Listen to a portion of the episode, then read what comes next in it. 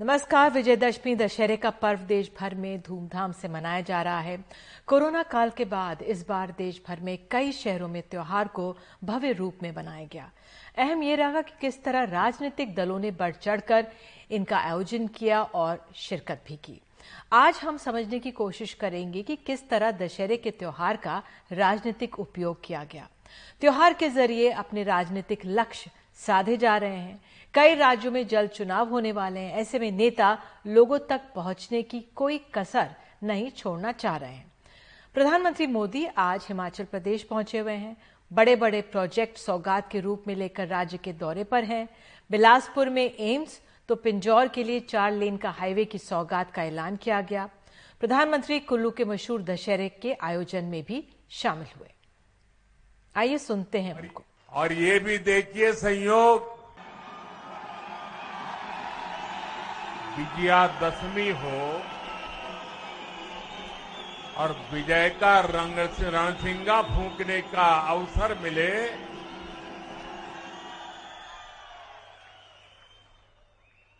ये भविष्य के हर विजय के आगाज़ लेकर के आया है। उधर आपको बता दें, दिल्ली में मुख्यमंत्री अरविंद केजरीवाल ने दिल्ली में भव्य लव कुश रामलीला को संबोधित किया। वे इस आयोजन में क्रेन के ज़रिए आयोजकों के साथ जो उतरे इसे पुष्पक विमान बताया गया। यहाँ बाहुबली फ़िल्म के स्टार प्रभास भी शामिल हुए। अरविंद केजरीवाल ने यहाँ भारत को सर्वश्रेष्ठ देश बनाने का वादा दोहराया। अपनी पूरी दिल्ली की प्रगति हो, अपने देश का पूरे विश्व में नाम हो, हमारा देश दुनिया का सर्वश्रेष्ठ राष्ट्र बने, दुनिया का सबसे शक्तिशाली राष्ट्र बने, ऐसा मेरा सपना है। जल्द ही दिल्ली एमसीडी के चुनाव भी होने वाले हैं। अरविंद केजरीवाल गुजरात लगातार जा रहे हैं, वहाँ भी चुनाव करीब है। तो आज महाराष्ट्र में शिवसेना की रैली त्योहार पर हावी है। शिवसेना के इतिहास में पहली बार दो दशहरा रैलियाँ हुई। उद्धव ठाकरे की रैली ऐतिहासिक शिवाजी पार्क में, मुख्यमंत्री एकनाथ शिंदे की रैली बीकेसी मैदान में, दोनों गुटों ने एक दूसरे पर जमकर वार किए। एक ने गुलाम की तोहमत लगाई तो दूसरे ने गद्दार कौन, का सवाल पूछा। दोनों ही बाला साहब की विरासत को आगे बढ़ाने की बात करते दिखे। ये बता दें कि जल्द ही बीएमसी के भी चुनाव होने वाले हैं। तो उद्धव ठाकरे ने यहाँ पर कुछ देर पहले कहा था कि अभूतपूर्व भीड़ है, ये बिकाऊ नहीं है, मैं नतमस्तक हूँ। बिना नाम लिए कहा कि तुम गद्दार हो। भीड़ देखकर सवाल है, गद्दारों का क्या होगा? तो आज इस समय ये बस रैलियाँ समाप्ति हो रही हैं महाराष्ट्र में, मुंबई में। हम अपने सहयोगी अभिषेक शर्मा के पास चलते हैं। अभिषेक तो आज इस तरह से रैली हुई। सुबह से आप देख रहे हैं, इतनी बड़ी भीड़ जुटी है। शिवाजी पार्क में उद्धव ठाकरे ने बहुत तीखा प्रहार किया है। हालाँकि बाद में शिंदे ने भी एक तरह से जवाब दिया। गद्दार कहा गया, बिना नाम लिए एक नाथ शिंदे को उन्होंने गद्दार किया, धोखा, बिकाऊ, और कहा कि अब इस बार रावण जल रहा, लेकिन अलग रावण जलेगा। हासिल क्या होता हुआ आप इससे देख रहे हैं? क्या आंकलन? आज दोनों नेताओं की जो रैली हुई आप किस तरह से देख रहे हैं उसे?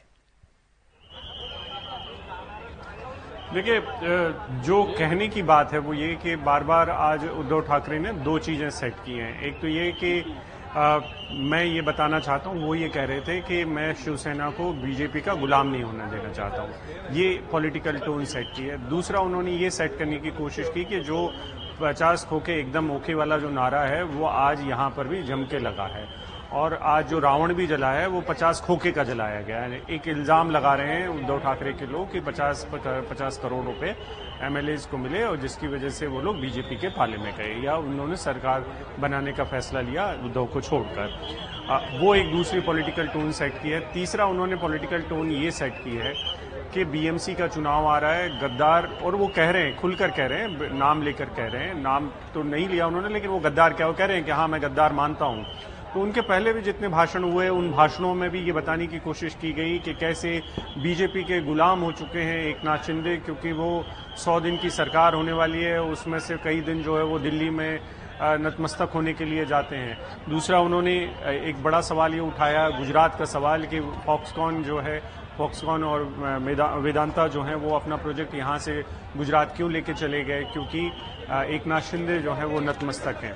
और भी बहुत सारी चीज़ें जिनसे ये वो बताने की कोशिश कर रहे हैं कि जितने भी चीज़ें हैं, इनके पास रिसोर्सेज नहीं है, वो ये बताने की कोशिश कर रहे थे, लेकिन उस तरफ़ चूँकि पैसे की ताकत है, इसलिए सब कुछ है, उसके बावजूद लोग इधर आए।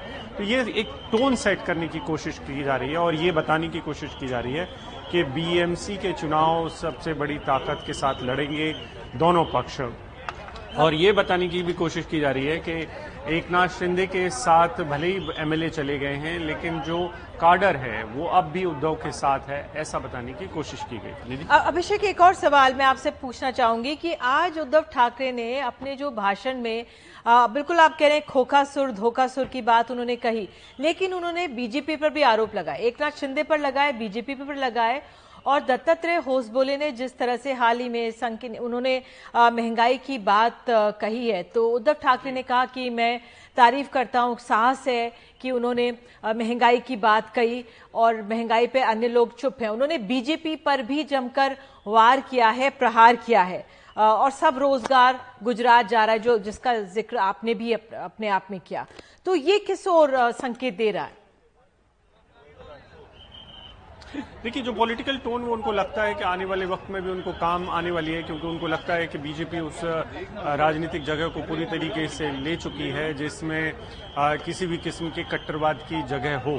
और उसकी कॉपी बनने से बेहतर है कि वो अपनी टोन अलग से सेट करें और वो एक नए किस्म के हिंदुत्व की परिभाषा के लिए बार बार अपनी बात कह रहे थे। कह रहे थे कि देखिए जो मुस्लिम हैं, वो भी अगर भारत की बात करते हैं तो वो हमारे भाई हैं और वो भारतीय हैं और हमारा उनके साथ बैर नहीं हो सकता है। और वो इसी सब के लिए लगा, उन्होंने बिल्किस बानों का उदाहरण दिया। उन्होंने उत्तराखंड में अंकिता भंडारी का उदाहरण दिया कि किस तरीके से ये जो बीजेपी है, वो महिला शक्ति की बात करती है, मातृशक्ति की बात करती है, लेकिन उनके खिलाफ ही उनके जुल्म किस कितने ज़्यादा हैं और उनके खिलाफ वो बोलती नहीं है जब उन पर जुल्म उठाए जाते हैं। तो ये एक टोन सेट है वो कर चुके हैं। अब उनका रास्ता तो बीजेपी के साथ नहीं है, एकदम से साफ़ है, लेकिन वो ये ये भी है कि वो जो लोग जा चुके हैं उनकी भाषा के साथ भी नहीं है, क्योंकि वो अगर चाहें कि अपनी जो पिछले ढाई साल की जो सरकार में उन्होंने जिस तरीके से अपना रूप बदला है और अपने आप को एक सॉफ्ट हिंदुत्व की तरफ़ लेके गए हैं उसको अब वो बदलना नहीं चाहते हैं। अब वो सत्ता से बाहर हो गए हैं, इसका मतलब ये वो फिर से पुराने एजेंडे पर आ जाए, जो एक वक्त में काफ़ी तीखा था। मुंबई ने भी देखा है तो उस एजेंडे की तरफ़ अब उद्धव ठाकरे वापस नहीं जा रहे हैं। ये तो बिल्कुल साफ़ है, आज के भाषण से भी साफ़ है। उनके सामने चुनौतियाँ हैं, उन चुनौतियों भी बारे में भी उन्होंने आज अपने लोगों को बोल दिया है, साफ़ कर दिया है कि मेरी सेहत की चुनौतियाँ हैं और चुनौतियाँ उनकी भी हैं कि उनके पास बहुत कुछ नहीं होगा अपने शिव सैनिकों को देने के लिए। और उन्होंने आज यही शपथ ली है एक भाषण में कि वो कोशिश करेंगे कि जो गद्दार हैं उनको सबक सिखाया जाए उनको उनकी जगह दिखाई जाए बीएमसी में वापस आया जाए और ये भी कि मुख्यमंत्री अगला कभी भी शिवसेना का दोबारा उनकी ताकत से आए। बिल्कुल बहुत बहुत धन्यवाद अभिषेक इस पूरी जानकारी के लिए। बहुत बहुत शुक्रिया आपका। बहरहाल कांग्रेस की भारत जोड़ो यात्रा कर्नाटक पहुँची हुई है। कांग्रेस के अंतरिम अध्यक्ष सोनिया गांधी भी वहाँ पहुँच गई हैं और इस यात्रा में शामिल होने के लिए आज विजयदशमी के अवसर पर उन्होंने मंदिर जाकर पूजा अर्चना की है। कांग्रेस के नेता रणदीप सुरजेवाला ने ट्वीट कर वहाँ लिखा है इसमें कि अंतर साफ़ है। दशहरे के पावन मौके की आड़ में हिमाचल में वोट बटोरने की रैली कर रहे हैं। सोनिया जी ने सादगी से प्रार्थना की है। बहरहाल उधर दशहरे के ही दिन आरएसएस अपना स्थापना दिवस मनाती है। 1925 में, विजयदशमी के ही दिन, के भी एक देवार ने आरएसएस की स्थापना की थी। तब से हर साल विजयदशमी पर आरएसएस की सालाना रैली होती है और संघ संचालक का भाषण होता है। जब से बीजेपी सत्ता में आई है, आरएसएस प्रमुख के भाषण को काफ़ी ध्यान से सुना और समझा जाता है। आरएसएस के प्रमुख तमाम मुद्दों पर इस दिन अपनी राय रखते हैं। आज भी उनके भाषण का इंतज़ार रहा और आज एक खास बात यह भी रही कि आरएसएस ने अपनी परंपरा में एक बदलाव करते हुए अपने इतिहास में पहली बार किसी महिला को विजयदशमी के कार्यक्रम में मुख्य अतिथि के तौर पर बुलाया। ये महिला रही दो बार की एवरेस्ट विजेता संतोष यादव। इस मौके पर आरएसएस प्रमुख मोहन भागवत ने पारंपरिक शस्त्र पूजन किया और उसके बाद जो भाषण दिया, उसमें प्रमुख बात रही जनसंख्या नियंत्रण का मुद्दा। उन्होंने कहा कि भारत को जनसंख्या नियंत्रण के लिए एक नीति लाने की ज़रूरत है जो सभी पर समान रूप से लागू हो। उन्होंने धार्मिक आधार पर असंतुलन और जबरन धर्म परिवर्तन जैसे मुद्दे भी उठाए। भागवत ने ईस्ट तिमोर, कोसोवो और दक्षिण सूडान जैसे उदाहरणों का ज़िक्र करते हुए कहा कि ये सभी नए इलाके हैं और देश धार्मिक असंतुलन की वजह से बने। जनसंख्या की एक समग्र नीति बने वो सब पर समान रूप से लागू हो, एक बार बनने के बाद किसी को छूट न मिले और समाज इसको स्वीकार करने, कर ले, इसलिए उसके लिए मन बनाकर उसको लाया जाए, इसकी आवश्यकता है। क्योंकि फिर से समाज में अगर उसको नहीं माना तो नीति क्या करेगी? तो दशहरा एक और जहाँ बुराई पर अच्छाई की जीत, असत्य पर सत्य की जीत का उत्सव मनाने का मौका है, वहीं इस मौके को राजनीतिक दल और तमाम राजनीतिक संगठन अपने संदेश देने के लिए भी इस्तेमाल करते हैं। और इसी पर बात करने के लिए हमारे साथ खास मेहमान हैं। श्रवण गर्ग वरिष्ठ पत्रकार हमारे साथ हैं। सुरेंद्र राजपूत, प्रवक्ता कांग्रेस हमारे साथ हैं और आलोक वत्स, बीजेपी समर्थक हमारे साथ जुड़ गए हैं। और सबसे पहले अगर मैं श्रवण जी, अगर आप ही के पास आऊँ और पहले शुरुआत हम प्रधानमंत्री, क्योंकि हम ये भी देख रहे हैं दशहरे के दिन राजनीतिक दल, तमाम राजनीतिक दल सक्रिय रहे। सबने अपने अपना एजेंडा साधा, लेकिन एक तरह से लक्ष्य जो है वो वोटों पर ही होता है। तमाम चुनाव देखने को अब शीघ्र ही होने वाले हैं। तो अगर मैं प्रधानमंत्री की रैली से शुरुआत करूँ, कितनी चिंताएँ आप देख रहे हैं, बीजेपी की हैं, हिमाचल प्रदेश को लेकर? क्योंकि एक बहुत बड़ी सौगात लेकर प्रधानमंत्री वहाँ पर पहुँचे थे। आज जो कुल्लू का मशहूर दशहरा, उसमें भी प्रधानमंत्री मौजूद रहे। किस तरह से आप आंक रहे हैं उनके इस दौरे को? देखिए, निधि जी, कुल्लू के पूरे दशहरे का जो एक सांस्कृतिक महत्व रहा है सैकड़ों सालों से। प्रधानमंत्री ने अपने पूरे चुनावी अभियान से उसको एकदम जिसको कहना चाहिए कि उसका धार्मिकरण कर दिया, राजनीतिकरण कर दिया और चुनावी रैली का शंखनाद कर दिया। उन्होंने विजयादशमी के पर्व को भारतीय जनता पार्टी के विजय की गाथा के और विजय की यात्रा के प्रतीक के रूप में स्थापित कर दिया। हिमाचल इतना ज़्यादा भारतीय जनता पार्टी के लिए डरी हुई है भारतीय जनता पार्टी। आप देखें कि पिछले जो उपचुनाव हुए, हिमाचल में तीन विधानसभाओं के और एक लोकसभा का, वहाँ कांग्रेस का कोई अस्तित्व नहीं है। और वहाँ जो पचानवे, छियानवे प्रतिशत से ज़्यादा या अट्ठानवे प्रतिशत के करीब हिंदू आबादी है, उसके बावजूद वहाँ तीनों विधानसभा की सीटें और मंडी लोकसभा की सीट। मतलब मंडी लोकसभा की सीट तो चार लाख से ज़्यादा वोटों से हारी बीजेपी। और तीनों सीटें बीजेपी हार गई, कांग्रेस के मुकाबले। अब ये जो हम कहते हैं कि हिंदू राष्ट्र हो जाए और हिंदू राज्य है तो भारतीय जनता पार्टी के साथ पूरी पॉपुलेशन है तो ये हिमाचल प्रदेश ने नकार दिया। तो भारतीय जनता पार्टी का जो डर है हिमाचल में, और जो कुल्लू में प्रधानमंत्री की यात्रा में वो दिखता भी है जिस तरह की उन्होंने चर्चाएँ की जिस तरह की योजनाएँ देने की बात की। ठीक है शवन जी आपकी इसी बात को मैं आगे बढ़ाती हूँ कि बीजेपी क्या हिमाचल प्रदेश में डरी हुई है। आलोक वत्स वाकई में जब बीजेपी के अध्यक्ष जो हैं जेपी नड्डा वहाँ से आते हैं महत्वपूर्ण मंत्रीगण वहाँ से आते हैं अपने आप में फिर भी जो उपचुनाव होते हैं विधानसभा की जो तीन वो बीजेपी हारी है चिंता की बात है और तभी पूरा दमखम लगाया जा रहा है वहाँ पर प्रधानमंत्री द्वारा भी। देखिए निधि जी पहले तो आज दशहरा की मुबारकबाद सभी लोगों को। दूसरी बात, हम लोग किसी भी चुनाव को, चाहे वो पंचायत स्तर का हो, कभी हल्के में नहीं लेते हैं। और मैं वरिष्ठ पत्रकार के इस बात से सहमत नहीं हूँ कि उपचुनाव को इंडिकेटर होता है मुख्य चुनाव का। उपचुनाव में बहुत से फैक्टर होते हैं जिसके कारण उपचुनाव प्रभावित हो जाता है।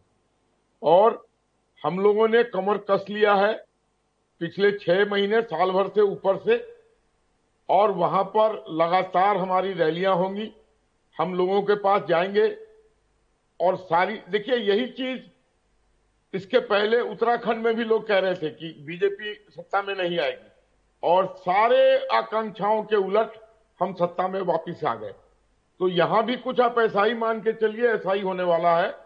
हम हर हाल में बीजेपी वहाँ पर सरकार बनाएगी और जितनी भी अन्य दलें हैं वो थोड़ा बहुत कुछ शेयर लेके संतोष कर लेंगी लेकिन चुनाव हम ही जीतेंगे और फुल मेजोरिटी से जीत कराएँगे वो तो आपकी उम्मीद है कि आप फुल मेजोरिटी जीतेंगे अपने आप में। अगर मैं राजपूत जी आपके पास आऊँ सुरेंद्र राजपूत कांग्रेस यहाँ पर अपना दमखम लगाती हुई क्यों नज़र नहीं आ रही है? देखिए पहले तो विजयदशमी की बहुत बहुत शुभकामनाएँ निधि जी आपके पूरे चैनल को आपको। हम तो एक बात कहते हैं ना कि कैसे कैसे सपने पाले बैठे हैं और सब पानी में कांटा डाले बैठे।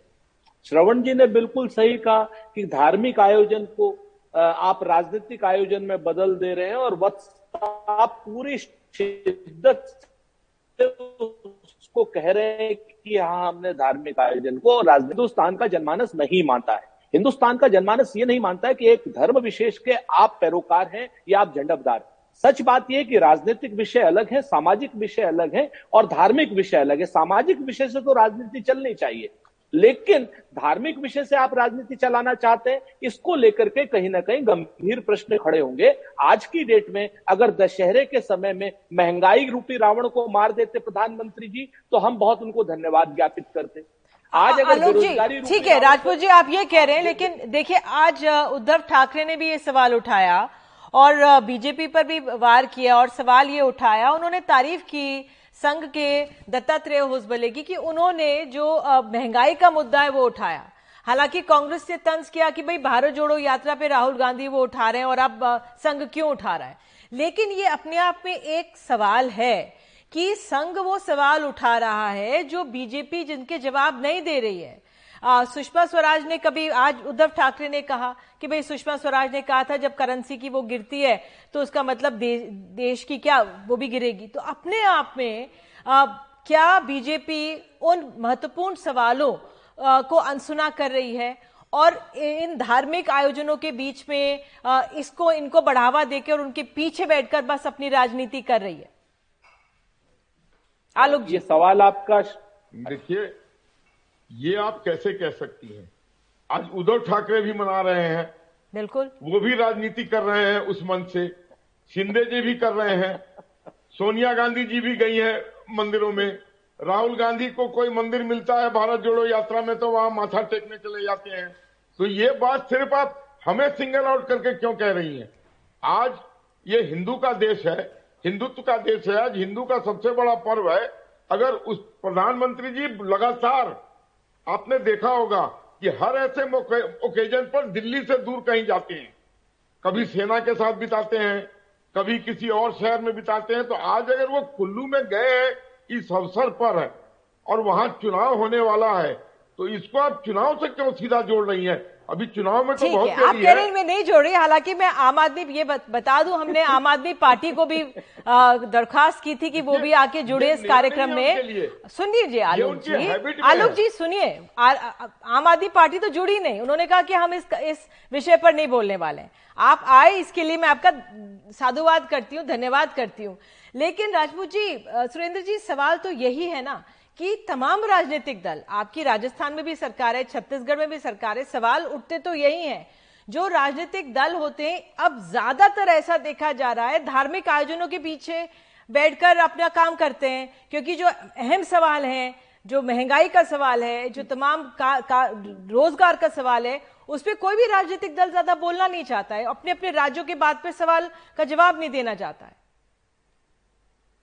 मसला जो है ना, मैं आपसे बताऊँ, मसला ये नहीं है कि कौन क्या राजनीतिक संदेश देना। मसला ये है कि चुनावी राज्य में ही क्यों दशहरा मनाना? मैं तो कहता हूँ ना, प्रधानमंत्री अगर चुनाव लड़ना चाहते हैं तो खुलेआम कहे ना इस बात को। हम तो कहते हैं, महँगाई कम करने पर कोई बात करनी होती तो हम बेहतर मानते। रही बात राजनीतिक आयोजन की तो ये परंपराएँ हज़ारों मतलब जब से राजनीतिक दल बने हैं, सब कर रहे हैं। रामलीला की आयोजन में जब रामलीला ग्राउंड पे होती थी, सोनिया जी भी जाते थे, मनमोहन सिंह जी भी जाते थे। लेकिन वहाँ पर वो कोई चुनावी संखनाद नहीं करते थे। वहाँ पर वो धार्मिक आयोजन की बात करके, धार्मिकता की बात करके आ जाते थे। मेरा सिर्फ़ इतना कहना है भारतीय जनता पार्टी से कि ये हर आयोजन के पीछे सिर्फ़ वोट वोट बटोरने की मशीन के रूप में काम करते हैं। जब इनसे हम चुनावी चंदे की चोरी की बात करते हैं तो भगवान श्री राम के पीछे छुप जाते हैं। जब हम इनसे कहते हैं कि सीमाएँ असुरक्षित है तो ये सेना के पीछे छुप जाते हैं। ये लोग मूल रूप से कहीं ना कहीं जो गंभीर प्रश्न है देश के, उसको ये स्किप करते हैं और शिखंडी की तरीके से किसी न किसी के पीछे छुप करके वार करने का प्रयास करते हैं और हमेशा इनको देश के आयोजनों से मतलब नहीं देश की महँगाई से मतलब नहीं देश की बेरोजगारी से मतलब नहीं किसान से मतलब नहीं है लेकिन इनको मतलब है सिर्फ़ वोट बटोरने की मशीन से। आलोक जी कुछ कहना चाह रहे हैं। आलोक जी कहना चाह रहे हैं। जी आलोक जी। जी। प्रधानमंत्री देखा मैं मैं राजपूत जी से पूछना चाहता हूँ ठीक है सुरेंद्र जी। जी जी। मैं राजपूत जी से विनम्रता से पूछना चाहता हूँ कि राहुल गांधी जी जनेऊ धारण कर लिए थे चुनाव से पहले किस कारण से किए थे? जरा इसका जवाब दे दें। क्यों जनेऊ धारण किए थे? और आज उनके पास जनेऊ है। तो वो खोल के दिखाएँ कि उस जनेऊ को वो कैरी कर रहे हैं उस दिन से। उन्होंने उतार के फेंक दिया होगा। तो ये लांछन सिर्फ़ हम पर मत लगाइए आप। हम लोग तो कहते हैं कि हम हिंदुत्व की पूजा करते हैं लेकिन हम ये नहीं कहते हैं कि कि हम मानवता की पूजा नहीं करते हैं। हम उतने ही मानवतावादी हैं जितने हम हिंदू हैं कट्टर। लेकिन आप एक चीज़ जान लीजिए कि ऐसे किसी भी आयोजन पर जिस किसी को भी मौका मिल रहा है अभी वो अपनी राजनीति साध रहा है। ये एक गलत संदेश है। इसको रुकना चाहिए। चलिए आपने मान लिया कि सब अपनी राजनीति साध रहे हैं। आपने ये तो मान लिया ना कि राजनीति साध रहे हैं। आलोक जी ये बड़ी बात है। आ, मैं आपसे एक और सवाल पूछना चाह रही थी। आज हमने महाराष्ट्र में सुना और उद्धव ठाकरे जब बोल रहे थे उन्होंने सवाल किया बीजेपी से उन्होंने ये सवाल किया बीजेपी से कि आप लोग महँगाई की बात नहीं उठाते और आप आ, किस तरह से दत्तात्रेय होस बोले की संघ की उन्होंने तारीफ़ की। उन्होंने कहा कि वो भागवत जी का आदर करते हैं जिस तरह से वो मुस्लिम नेताओं से लोगों से जाकर मिल रहे हैं। उन्होंने कहा कि वो धन्यवाद करते हैं दत्तात्रेय जी का कि उन्होंने महँगाई के मुद्दे को उठाया। क्या आपको लगता है बीजेपी और संघ का जो अप्रोच है उसमें एक बदलाव आ गया है अब। और जो संघ है वो वो बिल्कुल जी। देखिए निधि जी संघ एक गैर राजनीतिक संगठन है। वो हिंदु, हिंदुस्तान के बारे में उनका विचार आदरणीय रहता है। और अगर होसबोले जी ने जो कहा है हमने भी पढ़ा है उसको उनका उनका ये विचार बहुत सोच विचार कराया होगा। और निश्चित तौर पर हम लोग उस चीज़ को सीरियसली लिए हैं। और जो भी हमसे बन सकता है इस वैश्विक महामारी के स्थिति में, इस कोरोना काल से उबरने के बाद की स्थिति में हम उस पर अवश्य कार्रवाई करेंगे। उनकी किसी बातों को हम अनदेखी नहीं करते हैं और अनदेखी नहीं करेंगे कि वो सारी बातें नीतिगत होती हैं, देश हित में होती हैं और बहुत सोच विचार कर दिया जाता है। तो हम उनकी बातों को अपनी जहन में ले चुके हैं। हमारे लोग उस पर कार्यरत हैं और इन कठिन परिस्थितियों में जब वैश्विक ये, जब पूरे वर्ल्ड में इकोनॉमी बैठा हुआ है इंग्लैंड डबल डिजिट में है अमेरिका डबल डिजिट में है इन्फ्लेशन के, उस समय हम बीजेपी में इसको 6.75 पर बाँध के रखा है और हम और भी प्रयास कर रहे हैं कि इसमें बेरोजगारी और ये सब चीज़ों पर और ले, लेकिन बीजेपी के नेतागण इस पर बोलते नहीं है ना? आलोक जी ठीक है आपने अपनी बात रखी। सुरेंद्र जी आप कुछ कह रहे हैं? फिर मैं श्रवण जी के पास आ रही हूँ। जी। मैं बहुत छोट मैं छोटी सी बात इंटरवेंशन करना चाह रहा था निधि जी। कहते हैं ना कि समंदर ये तेरी खामोशी कुछ और कहती है मगर साहिल पे टूटी कश्तियाँ कुछ और कहती हैं। और मेरी आँखों ने देखे शहर के कई मंजर, मगर अखबार की सुर्खियाँ कुछ और कहती ये सारा काम ये भारत जोड़ो यात्रा के बाद ही संघ वाले क्यों कर रहे हैं? क्यों सामाजिक समरसता की बात कर रहे हैं संघ वाले? भारत जोड़ो यात्रा के बाद क्यों महँगाई की, क्यों बेरोजगारी की? क्योंकि इन्हें मजबूर कर दिया गया है। राहुल गांधी जी को समर्थन देकर के जो इन्होंने मजबूर हुए हैं ये, आज की डेट में ये जनता की भाषा बोलने के लिए विवश है। हम भी तो यही बात कह रहे हैं, भाई, आर्थिक असमानता दूर कीजिए, सांप्रदायिक असमानता दूर कीजिए, सांप्रदायिक वैमनस्य दूर कीजिए, बेरोजगारी दूर कीजिए, जनसंख्या पर प्रभावी नियंत्रण लगाइए। हम भी तो वो बात कह रहे हैं जो आज संघ कहने को मजबूर है। मेरा ये कहना है, मैं तो वत्स साहब से, मैं शुक्र, शुक्रगुजार हूँ इनका भाजपा, में चंद ऐसे नेता है जो कम से कम स्वीकार तो कर रहे हैं कि बेरोजगारी है, कम से कम स्वीकार तो कर रहे अब फिर देखिए, अब इन्होंने एक चीज़ कह दी, इन्होंने कहा था वैश्विक कारणों से महँगाई है फिर ये विश्व के पीछे छुप गए। अरे भाई 2008 में जब हम मनरेगा दिए थे पूरे दुनिया में लेमैन ब्रदर्स की वजह से आर्थिक संकट आ गया था डिप्रेशन आ गया। आप उसके पीछे छुप रहे हैं। आप मूल रूप से वैश्विक स्थितियों को शिखंडी बना करके भारतीय जनता पार्टी उसके पीछे छुप रही है। बताइए ना डॉलर क्यों बयासी रुपए आ रहा है? रूबल क्यों चढ़ रहा है डॉलर के अगेंस्ट में? भाई रूस तो आज की डेट में प्रभावित है ना युद्ध से। रू, रूबल का तो बिल्कुल नीचे आ जाना चाहिए। रूबल क्यों चढ़ रहा है पूरी दुनिया में? डॉलर के अगेंस्ट में भागता जा रहा है ऊपर की तरफ़। आप इस चीज़ को देखिए आपकी गलत आर्थिक नीतियाँ हैं। आपने मूल रूप से सारा धन एक जगह केंद्रित कर दिया है। आपने कैपिटल क्या नाम क्रॉनिक कैपिटलिज्म को बढ़ावा दे दिया है। वक्त आप यकीन मानिए मेरी बात का इसके परिणाम भयावह होंगे। भारत जैसे बहुलतावादी देश में जिसकी आबादी बहुत ज़्यादा है। ठीक ठीक आपको रोज़गार परक विकास लाना पड़ेगा। यही राहुल गांधी जी का कहना है और यही भारत ठीक ठीक है सुरेंद्र जी आपने इकोनॉमी बन गए बगैर कुछ किए हुए। आज हम वर्ल्ड की फिफ्थ इकोनॉमी में हैं। जर्मनी से बहुत थोड़े मार्जिन से पीछे हैं। तो ये सब उसका मैं जवाब आर्थिक प्रगति के बगैर हो गया क्या? आपकी आप, क्या बात कर रहे हैं जानकारी गलत आपने सत्तर सालों में क्या कर दिया? कौन सी आपने असमानता दूर कर दी? कौन सी गरीब? गरीबी हटाओ के नारे पर इंदिरा गांधी आई थी। ठीक है राजू जी। क्या गरीबी दूर कर दी उन्होंने? ठीक ठीक है आलोक जी आपकी आप दोनों आप दोनों ने अपनी बात रखी लेकिन श्रवण जी अपने आप में जो मैंने सवाल उठाया था कि जो संघ में जिस तरह से अब आज आप देखिए विजयदशमी के दिन पहली बार हमने संघ में देखा कि एक महिला थी दो बार की पर्वता रोई संतोष यादव वो वहाँ पर मौजूद है। हमेशा से कहा गया कि संघ ने महिलाओं को नहीं लाया लेकिन आज वो मुख्य अतिथि के तौर पर वहाँ पर मौजूद थी। ये क्या बदलाव की ओर संकेत दे रहा है? आप किस तरह से देख रहे हैं तो मैं ये कहना चाहता हूँ कि राजपूत जी को कोई इस बात में कष्ट नहीं होना चाहिए कि जो मुद्दे कांग्रेस उठा रही है, उसको संघ उठा रहा है। ये कोई उनकी बपोती नहीं है कांग्रेस की कि महँगाई की बात को वही उठाएँगे या गरीबी की बात को कांग्रेस को ही उठाने का अधिकार है। कांग्रेस का नज़रिया ये होना चाहिए कि वो स्वागत करे कि संघ उनके साथ है।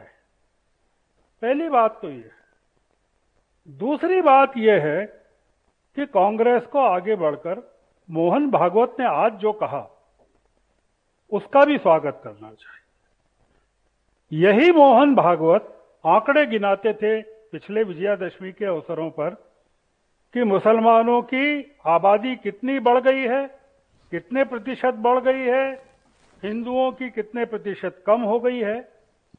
वो आज जनसंख्या नीति को लागू करना चाहते हैं और वो ये नहीं कह रहे हैं कि मुसलमानों को कम बच्चे पैदा करना चाहिए और हिंदुओं को ज़्यादा बच्चे पैदा करना चाहिए। वो ये कह रहे हैं कि जो जनसंख्या की नीति है, वो सभी के लिए बराबर, बराबरी से लागू होना चाहिए और अगर वो नहीं हुई तो उसके कारण कितनी, कितना बड़ा असंतुलन पैदा हो जाएगा। तो ये जो एक बदलाव आ रहा है, और एक बैकवर्ड क्लास की महिला संतोष यादव जो पर्वतारोही रही हैं, वो अगर आरएसएस के मंच पर हैं, और आरएसएस अपने दरवाजे महिलाओं के लिए खोलता है, मुसलमानों के लिए खोलता है, मुसलमानों से जाके मुसलमान नेताओं से संघ के नेता दिल्ली में बात करते हैं कस्तूरबा ग्राम, कस्तूरबा गांधी मार्ग की मस्जिद में। तो कांग्रेस को तकलीफ़ नहीं होना चाहिए, कांग्रेस का कोई एकाधिकार नहीं है धर्म निरपेक्षता पर या हिंदुत्व पर। तो इसलिए ये जो परिवर्तन है, मैं इसका स्वागत करता हूँ। और ये जो बात है, मैं इसका कांग्रेस की ओर से जो अप्रोच है मैं उसका विरोध करता हूँ। दूसरी चीज़ जो आलोक जी ने कही वो डराने वाली है। आलोक जी ने दो बातें कही कि हम हर हाल में बनाएँगे सरकार हिमाचल में। अब ये हर हाल क्या होता है आलोक जी जरा बताएँ कि वो हर हाल किस चीज़ को मानते हैं। कार्यकर्ताओं के दम पर और दूस, दूसरा वो कह दूसरा दूसरा वो कहते हैं कि ये हिंदुओं का देश है। तो मैं उनसे ये भी जानना चाहता हूँ कि क्या वो मानते हैं कि अगर हिंदुओं का देश है तो जो गुजरात के गर्भों में सार्वजनिक रूप से लोगों पर की पीठ पर बाँध कर कोड़े चलाए जा रहे हैं, मारा जा रहा है तो ये क्या हिंदुत्व का देश बन जाने के बाद पूरे के पूरे हिंदुओं के देश में कोई तालिबानी संस्कृति आने वाली है जिसमें अपराधियों को कानून के बजाय सार्वजनिक रूप से उनकी उन उनकी लिंचिंग की जाएगी उनको मार लगाई जाएगी।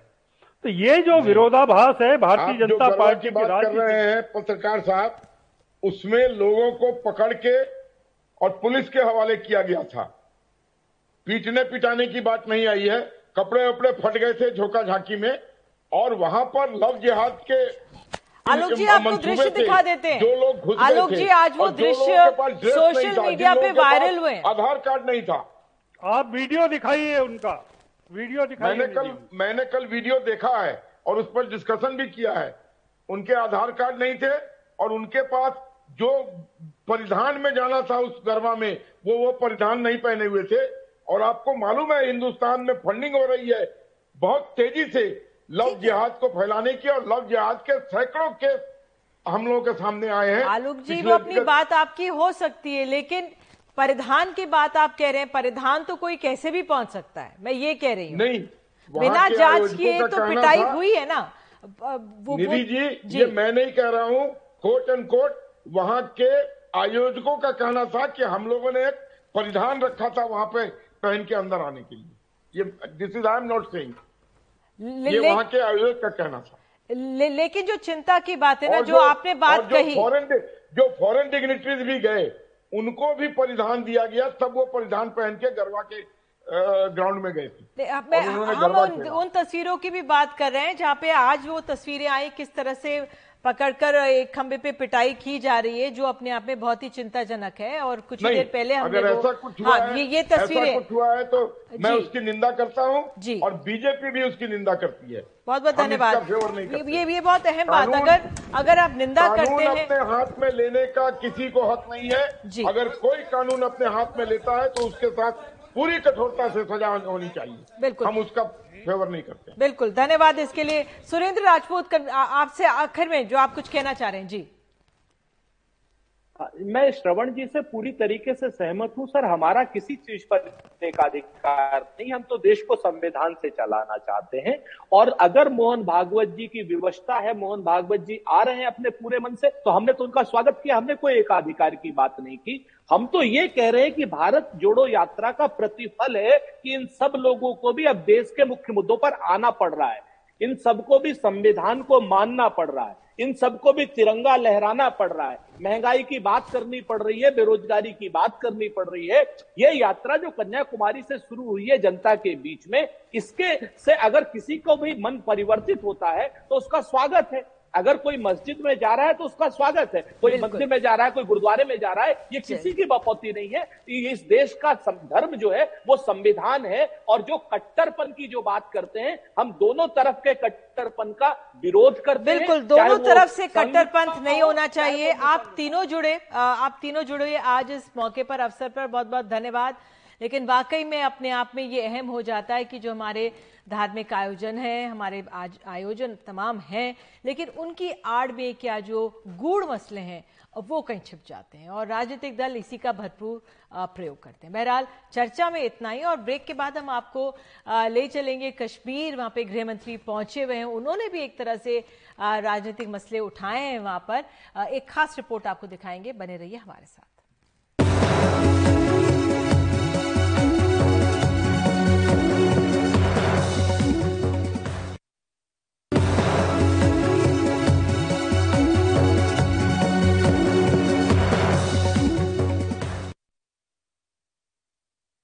जम्मू कश्मीर के राजौरी में पहाड़ी समुदाय के लिए अनुसूचित जनजाति के तहत आरक्षण के ऐलान के बाद गृहमंत्री अमित शाह अपनी यात्रा के दूसरे दिन बारामूला पहुँचे, जहाँ उन्होंने एक बड़ी जनसभा को संबोधित भी किया।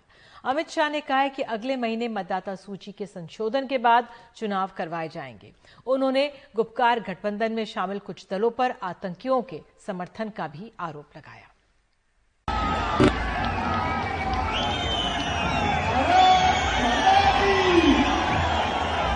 कश्मीर घाटी में धारा 370 हटाए जाने के बाद गृह मंत्री अमित शाह ने पहली जनसभा की। उन्होंने कहा कि जैसा उन्हें बताया गया था, उसके विपरीत हज़ारों लोगों को देखकर उन्हें अच्छा लगा। हालाँकि उनको अपना भाषण बीच में जरा देर के लिए रोकना पड़ा, क्योंकि पास की एक मस्जिद से अजान होने लगी। मस्जिद में कुछ चल रहा है क्या?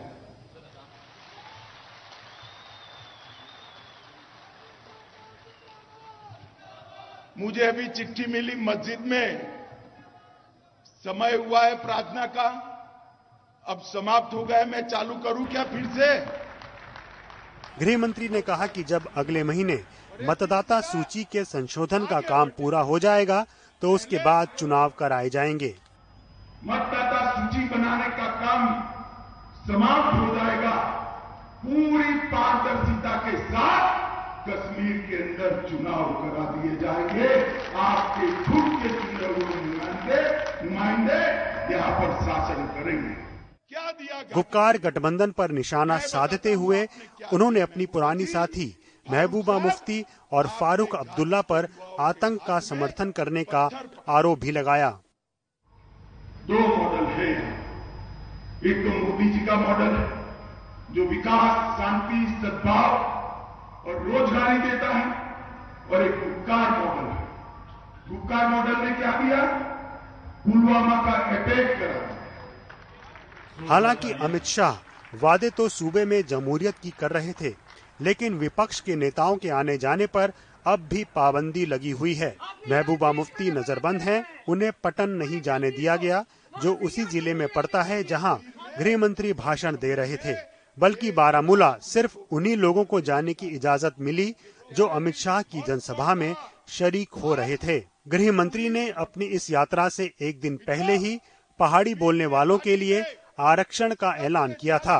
गुज्जर समुदाय के लोगों का कहना है कि उन्हें चिंता है कि अब वो नौकरियों और शिक्षा से वंचित रहने पर मजबूर हो जाएँगे। ना बराबरी ना इंसाफी। और एक जुल्म का काला दौर खत्म हो गया। पहाड़ियों के लिए एक रोशन दौर का आगाज़ हो गया। लेकिन अगर अमित शाह अपनी यात्रा के ज़रिए ये संदेश देना चाह रहे थे कि सब कुछ सामान्य हो गया है तो बुधवार को ही दो दो मुठभेड़ें हुई जिनमें चार आतंकी मारे गए। पाकिस्तान के साथ कोई बात नहीं होगी। मैं कश्मीर के युवाओं के साथ बात करूँगा और जम्मू कश्मीर में मतदाता सूची के पुनरीक्षण के फ़ौरन बाद ही इलेक्शन होंगे। के एक बयान से साफ़ लग रहा है कि शायद बिलाखिर जम्मू कश्मीर में इलेक्शन इस साल के आखिर में हो सकते हैं।